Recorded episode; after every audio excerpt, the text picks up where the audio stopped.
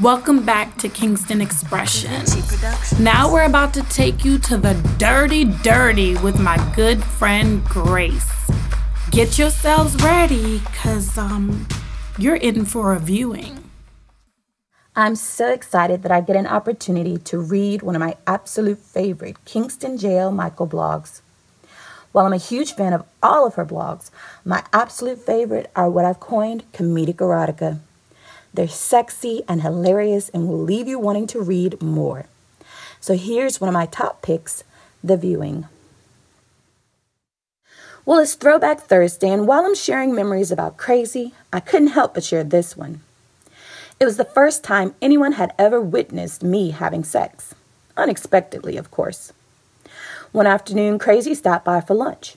He typically did not do this because I'm usually in between classes with little time to chat with him.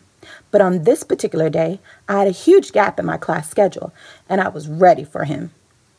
I had lingerie under my winter clothes. Now you know how Coles State College, Pennsylvania gets. We ate Quiznos for lunch as Autumn and I lived above one. Crazy was always trying to get me to try new things, so he was feeding me my lunch as we watched television. He wouldn't tell me what was in my sandwich. He wanted me to be surprised by each bite. Plus, he didn't want to give me a chance to say I didn't like something in my sandwich upon hearing the ingredients. To this day, only he and my father can get me to drink tea. Probably shouldn't have mentioned daddy in this blog at all, especially with what I'm about to say. Damn, I'm creeping myself out. Daddy has probably gotten the urge to knock a guy out and doesn't even know why. but I digress for real. Crazy used to dribble the tea in between my inner thighs as he licked it up. That was kind of his way of saying that tea was good for me. And boy, was tea good for me. I get chills thinking about the pleasure and pain he brought into my life. Well, back to the day at hand. Just as Crazy was feeding me my last bite, ooh la la, Autumn came home from work early.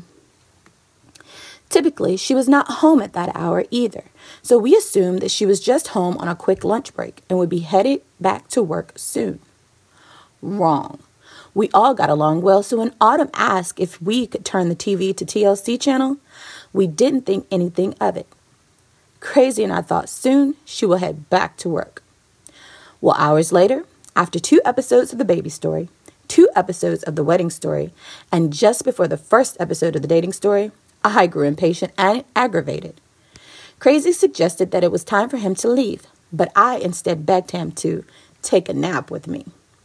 He warned me that, that there better not be any funny business when we get to my bed. We were just to take a nap. Let's back it up for a second. Let me describe what the apartment that I shared with Autumn looked like.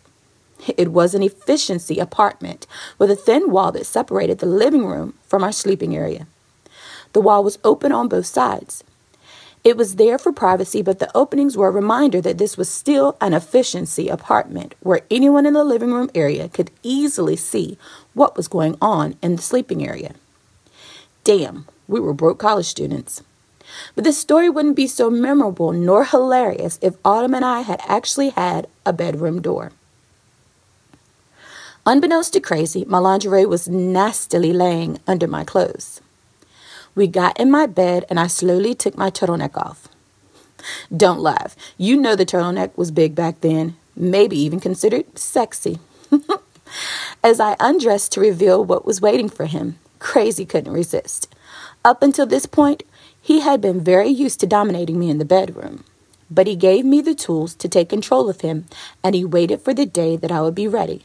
Today was that day. I wanted him. I needed him. And at that moment, we both forgot about Autumn and the dating story out in the living room area, probably no more than three feet from us. At first, we were quiet.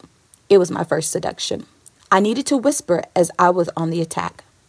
I wanted to please him while letting him know that that it was okay to make him my prisoner. It was okay for me to freeze him in time in my inner thighs. I needed to know that it was okay to come into my own. Just as I'm on top doing a mean whine and grind as I sing Adina Howard's Freak Like Me in my head, who do I see headed to the kitchen for what I picture to be some milk for her cookies? Autumn. She happened to look over at the exact time that things were getting good, and I was now asking Crazy what my name was. Yes, this was some hood love. All of a sudden, Autumn drops whatever she had in her hand. You have to understand that from the angle where I was, she was not my main focus. So we lose some of the details of the story. Opens our front door and runs down the hallway to our neighbor's apartment. I could hear her banging on the door like her life depended on it. Crazy for some weird reason, got embarrassed and pushed me off of her, off of him.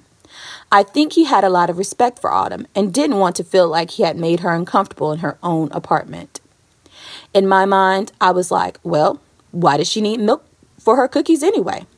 Aren't there times when one just eats cookies without milk? Couldn't this have been one of them?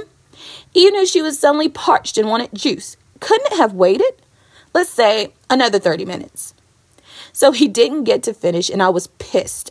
All my good moves gone to waste. Had I not suffered enough through the baby story, the wedding story, and the damn beginning of the dating story? Why these senseless acts against orgasms, Autumn? Why? I later on realized the whole situation was an accident on all our parts, and Autumn went on to be one of the biggest supporters of me learning the big O. She would go on jogs drunk on hot summer days and even take on early morning run during a central Pennsylvania snowstorm just so I could have as many orgasms as I wanted. I tear up now for two reasons. One, Autumn's level of dedication to my orgasms, and two, the time period in my life would be the last time I could have multiple orgasms, much less any orgasm with a man. All hell the big O. It was good while it lasted. And if you are wondering, crazy could make me easily climax from any position. On top was actually the final position for my climaxes. That dude was a connoisseur of orgasms, and he always made sure I came first, multiple times before he did. KJM on Throwback Thursday saying if that dude wasn't so crazy, old Kingston would unblock him just for the climax of it all. New Kingston, however, is under new management, aka still under construction.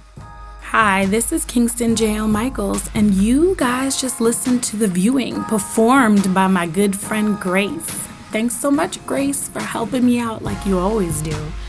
I want to take this moment to say, Autumn, I'm so sorry that you saw me and Crazy doing the nasty. But next time you need some milk and cookies, yeah, um, I'm gonna need you to just not come home. Go to the store. Don't visit us. When you see my man there in the afternoon, you know what the 411 is. You better disappear, or you may have another viewing on your hands. This is Kingston J.L. Michaels signing off, saying one love, and um, yeah, y'all get your freak on.